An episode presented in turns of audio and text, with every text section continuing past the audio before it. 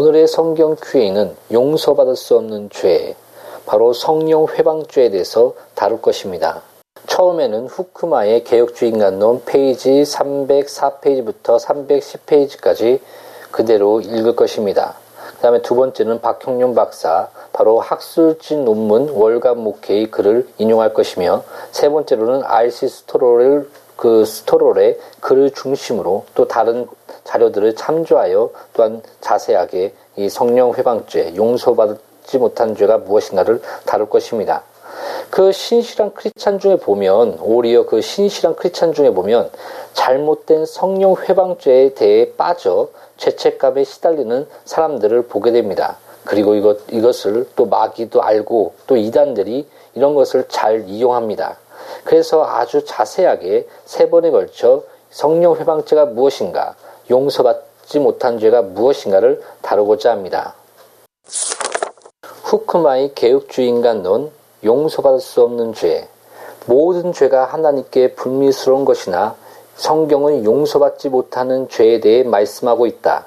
이것은 이 죄가 하나님이 용서하시기에 너무나 큰 것이기 때문이 아니라 본질상 이것이 회개의 가능성의 여지를 전혀 주지 않기 때문이다. 우선 이에 관한 주요한 성경 구절들을 살펴보자. 마가복음 3장 28절부터 30절은 아마 이에 관해 가장 자주 인용되는 구절일 것이다.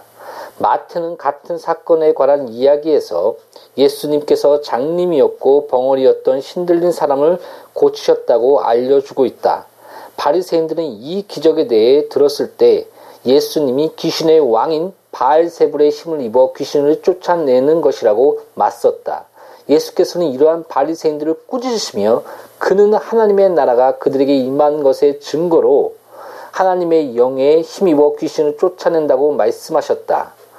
마태복음 12장 22절부터 28절까지 이렇게 되어 있습니다. 그리고 예수께서는 다음과 같은 말씀을 하셨다. 내가 진실로 너에게 이르노니 사람이 모든 죄와 모든 회방하는 회방은 사심을 얻되 누구든지 성령을 회방하는 자는 사심을 영원히 얻지 못하고 영원한 죄에 처하느니라 하시니 이는 저희가 말하기를 더러운 귀신이 들렸다 함이더라. 에스부터 사전은 신에 대한 모독을 하나님을 모독하거나 경멸 혹은 또 경외하지 않는 행위라고 풀이하고 있다. 위의 성경 구절에 의하면 어떤 모독은 용서받을 수 있으나 성령을 모독하는 죄는 절대 용서받을 수 없다. 그러면 이 용서받을 수 없는 모독의 본질은 무엇인가? 예수님의 말씀에 비춰볼 때 그 바리새인들은 이제 막 그 죄를 저지르고 난 후였다. 그들은 의도적으로 그리스도께서 그 자신의 증인 되시듯 하나님의 영의 힘으로 하시는 일을 귀신에게 돌리려고 했다. 30절의 동사 말씀하심 그 엘라곤이 그 부정시제로 쓰인 것으로 비춰보아 바리새인들은 이를 한 번 언급한 것이 아니라 계속해서 말한 것이다. 이 죄는 그러므로 무지에서 저지른 것이 아니라 바리새인들은 이 기적을 목격했고 예수님께서 이것을 성령님의 힘으로 행하셨다는 것을 들었음에도 불구하고 그들은 이 놀라운 일을 귀신의 일로 돌리려 하였다. 여기서 두드러지게 나타나는 것은 예수께서 이러한 죄악을 설명하기 위해 사용한 표현법이다.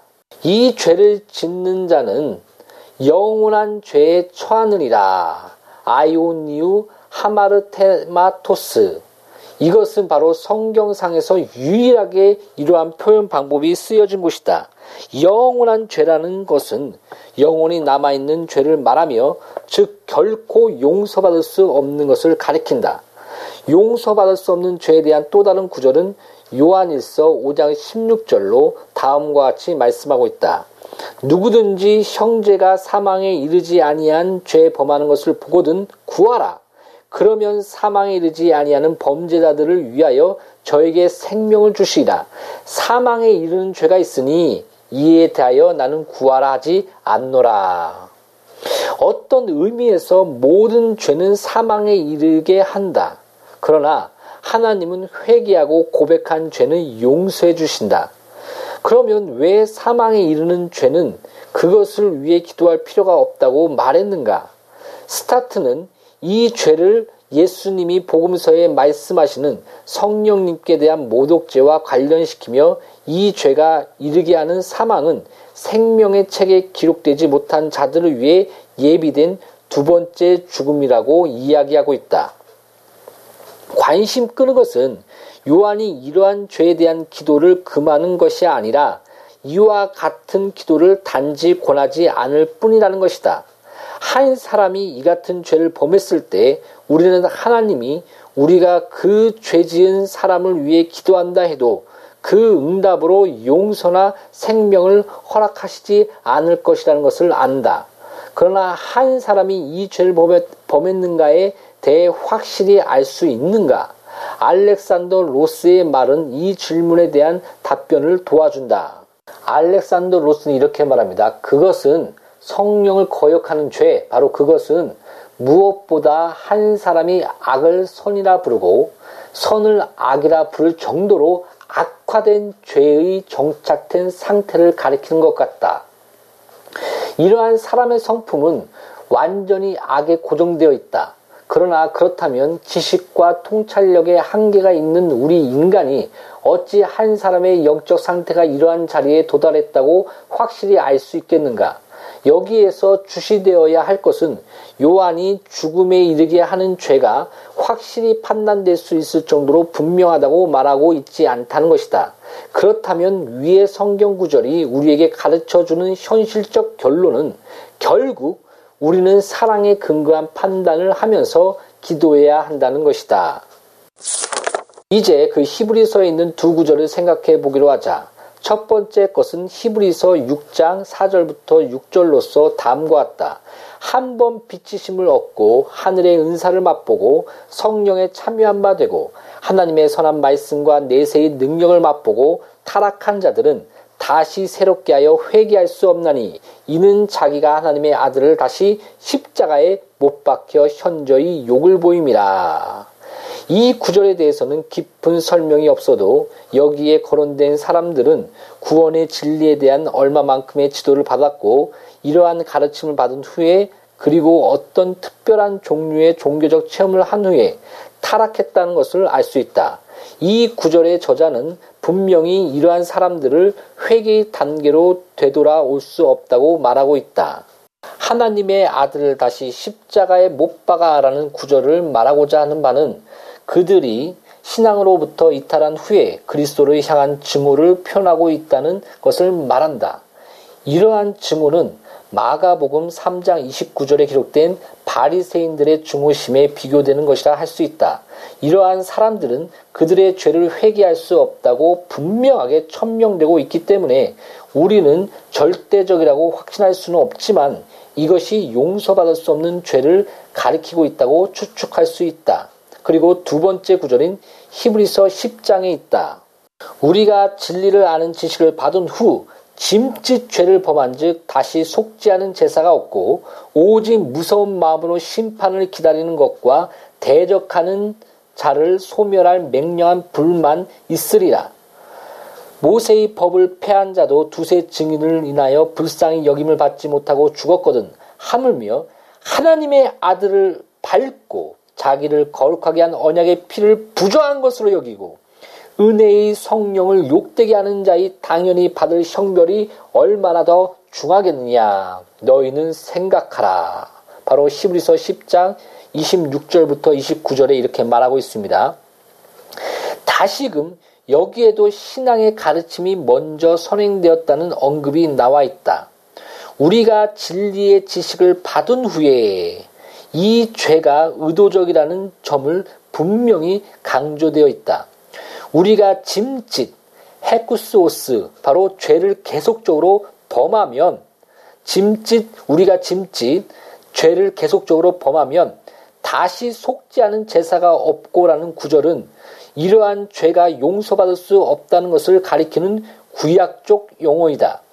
이러한 죄에 대해 매우 생생한 묘사가 사용되고 있는 것이다. 이 죄를 범하는 자는 전적으로 그리스도를 멸시하는 발로 그를 짓밟는다는 표현으로서 말해주고 있습니다. 그 멸시하는 자이며 그를 하나님께로 가깝게 하려고 흘리신 그리스도의 피를 경멸하고 배척하는 자이며 은혜를 가져오시는 그 은혜를 가져오시는 성령님의 얼굴에 침을 뱉고 모독하는 자이다. 그러므로 칼비를 포함한 대부분의 주석가들은 이 구절이 용서받을 수 없는 죄에 대해 말하고 있다고 동의한다. 루이스 벌코프는 용서받을 수 없는 죄를 이렇게 정의하고 있다. 분명한 증거에 대한 의식적이고 사악하고 의지적인 배척이며 희롱이다. 그리스도 안에 나타난 하나님의 은혜에 대한 성령님의 증거를 증오와 적대감 속에서 어둠의 왕자에게 돌리는 그러한 행위이다. 이 점을 확연하게 나타내기 위해 다섯 가지 항목으로 요약해서 말해보려 한다. 첫째, 용서받을 수 없는 죄는 의심하는 행위와는 같은 것이 아니다. 이 죄는 그리스도 안에 나타난 하나님의 계시에 대한 알려진 진리를 의도적으로 바로 의도적으로 배척하는 행위를 가리킨다. 이런 행위 속에는 종종 하나님을 모독하고 성스러운 것들을 희롱하는 일들이 포함된다. 둘째, 이 죄는 하나님의 은혜의 계시와 성령의 사역과 구원의 진리들에 대한 얼마간의 조명하심이 계시되었다는 것을 전제로 한다. 따라서 이 죄는 구원의 진리에 대해 사전 지식이 없는 자들에 의해 저질러질 수 없다. 셋째, 용서받을 수 없는 죄는 그리스도 안에 나타난 하나님의 은혜로부터 의도적으로 돌아섬을 가리킨다. 칼빈은 이것을 가리켜 알면서 의도적으로 우리 안에 거하시는 성령을 소멸하는 일, 고의적으로 악한 마음으로 빛을 끄고 어둠으로 만드는 일, 구원의 약을 치명적인 극약으로 바꾸는 일이라고 불렀다. 넷째, 이 죄는 회개의 기회를 배척한다. 따라서 용서받을 수 없다. 일단 이 죄를 범하게 되면 그 죄인은 다시 도, 돌아올 수 없는 지점에 이른 것과 같다. 해리스의 말처럼 이 죄는 그 본질상 용서를 불가능케 한다. 마지막 유일한 불빛을 의도적으로 꺾기 때문이다. 심지어 죄의 영역에도 하나님께서는 어떤 법들을 설정하셨다고 말하고 나서 바빙키는 계속해서 다음과 같이 말한다. 이 죄에 관해 적용되는 법은 다음과 같다.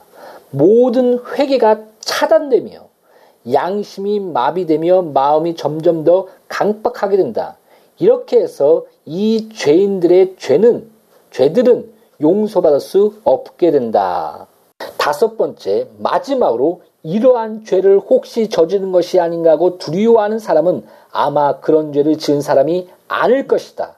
왜냐하면 그러한 두려움이 있다는 자체가 정말로 그런 죄를 지은 사람의 마음의 상태가 아니기 때문이다. 다섯 번째는 중요하기 때문에 다시 말합니다. 꼭 기억하십시오. 마지막으로 이러한 죄를 혹시 저지른 것이 아닌가 하고 두려워하는 사람은 아마 그런 죄를 지은 사람이 아닐 것이다. 왜냐하면 그러한 두려움이 있다는 그 자체가 정말로 그런 죄를 지은 사람의 마음의 상태가 아니기 때문이다.